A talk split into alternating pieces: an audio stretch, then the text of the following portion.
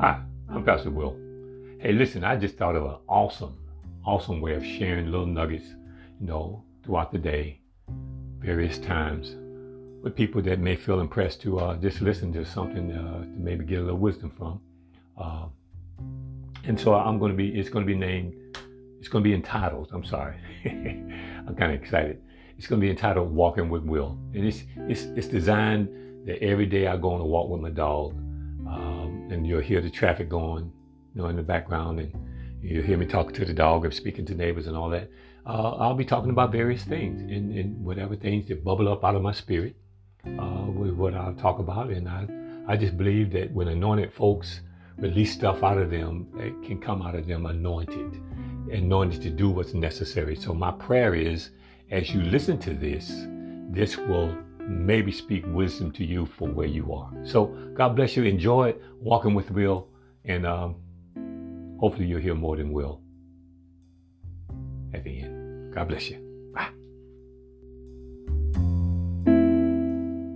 Hey everyone.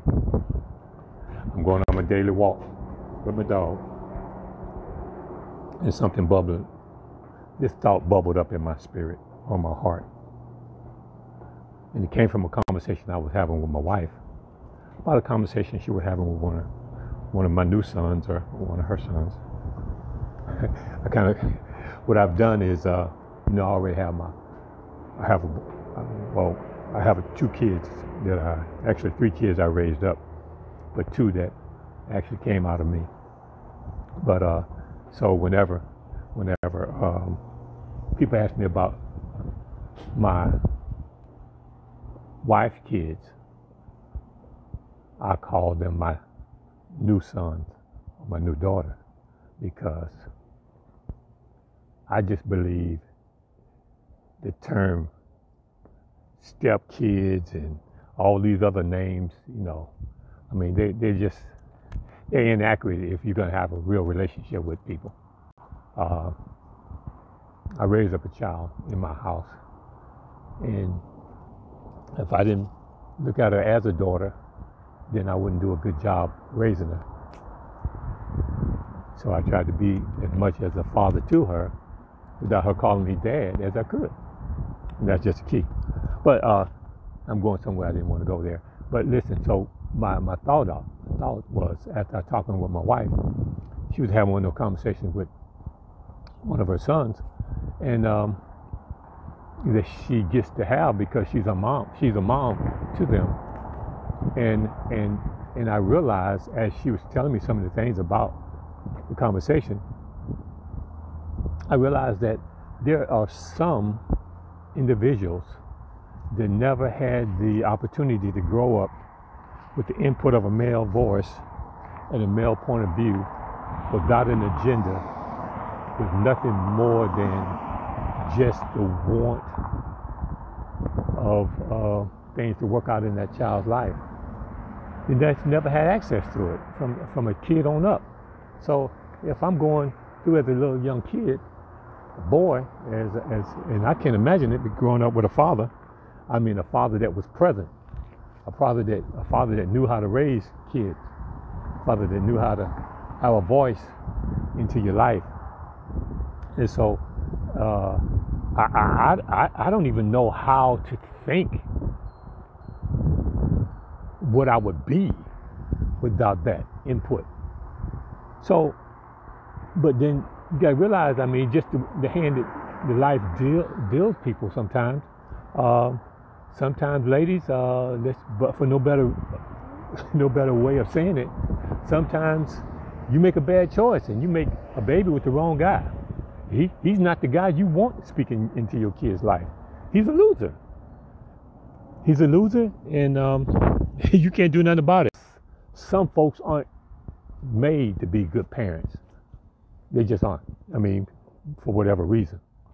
Well, back to what I was saying. So it's it's not about anything other than sometimes there's some people that just don't rise to the occasion to be the parent they need to be in your child's life or in that individual's life. And consequently, they get used to growing up without that voice without that other perspective that's to that they're going to eventually grow up to be if they're a young man and they're looking to to have a father, and if they're a, a young woman, a young child, girl, uh, the voice of a father to show her how to choose the right young man. I mean, if they if they're not present, then I mean, in the military we call it absent without leave, or AWOL. So there, there's going to be some there's going to be some discrepancies in how they may see things that's different than how someone that grew up with that father coaching in their life or, or, or correcting them and speaking into their life. There's going to be a different way of looking at things. I remember growing up when when I would go out for sports, and primarily I did the basketball thing, and uh, but I've seen I've I've seen the coaching for football, and I did some track and, and some track and field anyway, and some other things, but volleyball, and I've had some strong dominant coaches, and they were great coaches, man. I mean, they were great. They would get in my stuff, tell me I need to work on my basics, tell me when I I wasn't bringing every 100% to the game, and um, I mean really get up in my stuff, and I understood it as that. What I couldn't understand was my best friends that I was neighbors with that had a single mom. When he would get into their stuff, just like he got into my stuff, now on the way home, the conversation is about how sorry that coach is, how mean that coach is, and how dare him insult me like he's insulted me, and and, and what I didn't know then is when you're not used to a man correcting you and getting all up in you the way a man would do when he cares and he's passionate about you, then you'll mistake correction for an attack. You'll mistake, I mean, a dominant heart to be someone that's controlling and and don't want to let you be you and all the other good stuff that they, they say when when they don't they misunderstand great mentors and great coaches. He's mean. He's I mean he he's he's not caring. He's insensitive and all the other words they say. Well, guess what? Sometimes coaches don't have time to be sensitive. They get they, they, their job is to make you get back to your basics and be the best you can be. And sometimes that's gonna come through some stern, in your face, you know, input. That's just the way it is. And so, so, so, so I realize, looking back at it, that sometimes great mentors or great coaches or just strong correction can be misunderstood if you didn't have that type of input in your life coming up. I mean, it just, it just, I mean, it just, it's, it's looked at wrong one of my mentors taught me something that I, I'll never forget, and I'd like to share it with you. And he said, Will, we see from where we sit. Man, the first time I heard that, I'm like, what are you saying? What? It sounds so simple, but man, it is so profound. The reason people don't agree all the time is because they're in different positions in their life, they're in different positions in their status of how they look at things. They're in different positions in, in their experiences. I mean, some of them are in, you know, a healthy place. Some of them are wounded from the past life experiences. Some of them look at things through the filters of fear. Some of them look at things through the filters of self-doubt. Some of them look at things through the filters of, you know, the man's trying to get me. So I mean, you got all these different filters of people looking at the same thing. So consequently, you're not going to even see the same thing, and it is the same. It's it's one particular thing in front of you, but you all going to see something different. It reminds me of. it reminds me of when I. Uh, I took my son's mother to Den- Denmark. Yeah, we, we went to Denmark and we uh, Copenhagen or somewhere, and uh, we're having we're having breakfast, and man, it's it's really nice. I mean, it's a it's like a four star restaurant. I mean, you got the waiter with the you know, the nice out, butler outfit, and he got the towel around his over his sleeve, and you know, they're serving your food and this and that, and and um, by the way, their breakfasts, their breakfasts are drastically different than what I grew up with, and so uh, consequently, there was no sausage and grits and eggs and all that kind of stuff. You had to, yeah, I guess it was more of a colonial breakfast. I guess is that what they call it? Well, no, you're gonna you're gonna have the you're gonna have the uh, bagels and you're gonna have the uh, little slices of meat and some cheeses and all this. Oh yeah, by the way, they had the small boxes of cereal. You know, and I was young back then, and uh, so uh, I didn't un- I didn't understand the bagels and all that kind of stuff. So I say, well, okay, you you can't go wrong. They had the frosted flakes, they had the corn flakes, they had the uh, Froot Loops, they had you know various things that uh, I was familiar with. So I asked for a particular cereal, and I asked for just some whole milk. And when uh, they brought the milk out, man, the milk looked so funny. It, it looked kind of light brown, man. Like, oh, wait a minute. And I told them, oh, no, I, I, could you bring me another glass of milk, please? And uh, he brought the second glass of milk, and it was just as brown as the other one. I said, I don't want chocolate milk because it was it was too light to be chocolate milk, but it looked looked kind of dirty, tainted, like you know. And uh, the third time I asked for the milk, my son's my son's uh, my son's mama, she asked me, she said, could it be the shades you're wearing.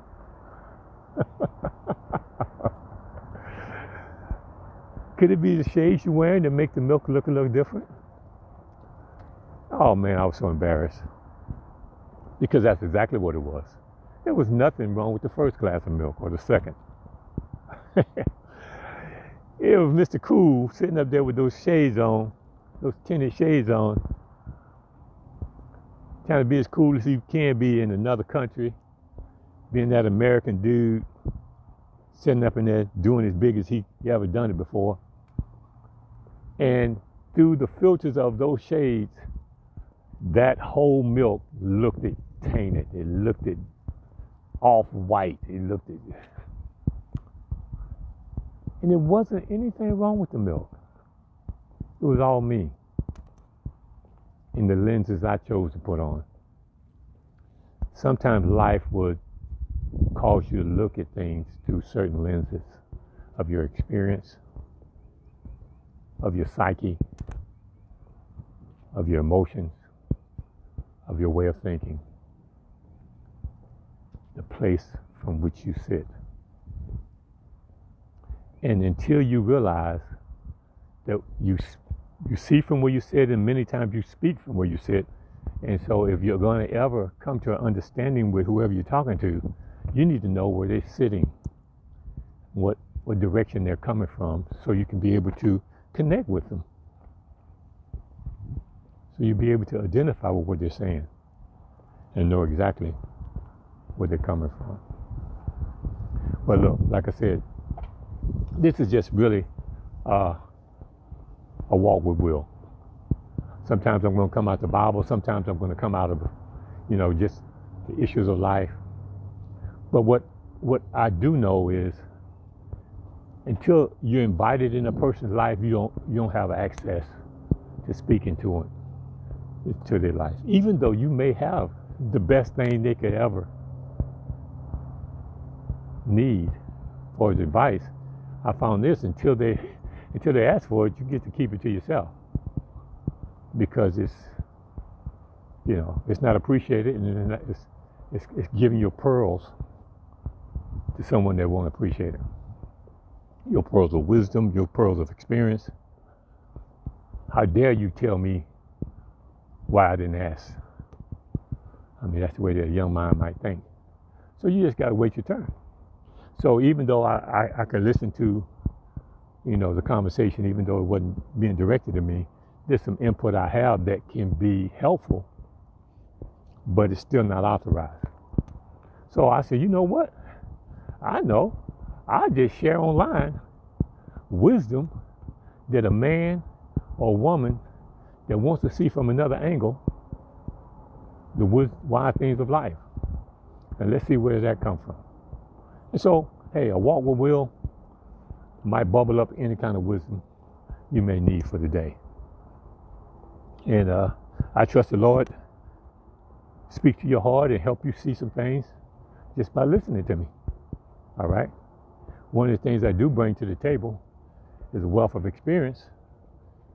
Uh, where are we at? Been in ministry since 1977. That's a few years. 87, 97, 07, 17, that's 40. 18, 19, 20, 21, 44. And you take away three or four years because of having hiccups. What's up, man? All right. So, um, so over 40 years of ministry, I bring that to the table. 20 years of the Army, two years of being a drill sergeant. I mean, just a wealth of experience of dealing with people. One thing about the military, look, it it baptized me with, and when you say baptized me, I mean it submerged me with the experience of various people from various areas that uh, I never heard of before, and I never thought like they did before. So, consequently, I wasn't in the same place for 20 years and never thought but one way because I went through too many different places where you had various people from all over the world. They had different ways of looking at it. And sometimes, sometimes they were your roommates, sometimes they were your supervisors, sometimes they were your your work buddies, and you end up learning how to look at things differently. You end up learning how to have a different perspective. You end up learning how to be more multicultural, which is the best thing because uh, no one culture got it down, right? Hey, let me give you something out of the scriptures real quick because I believe that out of all the things a person could say, unless you give them something that will never change, I say never change, and that's the Word of God, you still haven't given them the best thing, something that lasts. Because the Bible says everything is going to fail, but Jesus said, My words will last forever. Out of Mark chapter 5, verse 1, it refers to, and I'm not going to read it, it refers to Jesus coming, arriving from the other side, is what it says. You know, on the um, other side of the sea. And as he arrived, he came to a man that had been, you know, I would say for no other reason, he had been uh, chained with the chain. He was able to break the chains. He had been tied up with ropes. He was able to break the ropes. He was demon possessed. The brother had issues. Uh, there was a voice when they saw Jesus spoke out of the man and say, uh, "You coming to torment me before my time?" The brother was having some serious issues. The thing I want to share with you is First of all, he lived amongst the tombs. This man lived where the dead was. So here we have a living man living in a dead situation. I want to talk to somebody that knows that you're in a dead situation and you wonder why you can't get any life out of it. Duh. Well, hello. It's a dead situation. You're not supposed to get life out of it. She's a married man. She's a married woman. I'm sorry. She's a married man. she's a married woman. You can't get much out of that. She already got somebody. Or oh, he's a married man. You're not going to, it's a dead situation. You can't go any further than where it is. Okay? I mean, it's illegal what you're doing. You can't get, you, you, look, you may be making money, but it's illegal. There is no retirement plan for folks to continually have a lifestyle of doing illegal stuff. I mean, I mean, you just don't see it. Why? Because eventually the law is going to lock you up. So you got to understand if you're living amongst the dead things, all you're going to do is produce dead issues. That's what you see this guy's in. He's in a graveyard and amongst the dead stuff. Bible also said that there was an unclean spirit on him. Sometimes people people can have just a wrong outlook, a wrong spirit. Not that bad, not that they're bad people. They just came up a different way, and they're gonna do what they do, and what they do don't mix with society. Excuse me. Because of that, you know, they it's gonna be a foul spirit on them. Don't judge them. Just realize the Bible says two cannot walk together except they be agreed. So if you're walking with somebody you can't connect with, it's good. It'll be a good thing to step off. Let them be them. Let them do them, and you go find someone that you can walk with, walk in step with. As in the military, they call it walking in step. Whenever you see people in a parade marching, they're normally supposed to, you'll normally see them walking in step. Whenever they find themselves out of step, they'll, they'll do a quick step called change step. And there'll be a little hop, and then that left foot that was normally striking the ground, when their right foot was stop, uh, striking the ground, it would change, and you would see them walking in step. Well, sometimes, if you're not willing to change step, you may need to step away. Amen. So you see this brother, you know, he's going through all that stuff. He got a foul spirit on him. And then he run, he, he sees Jesus and he begins to cry out to him.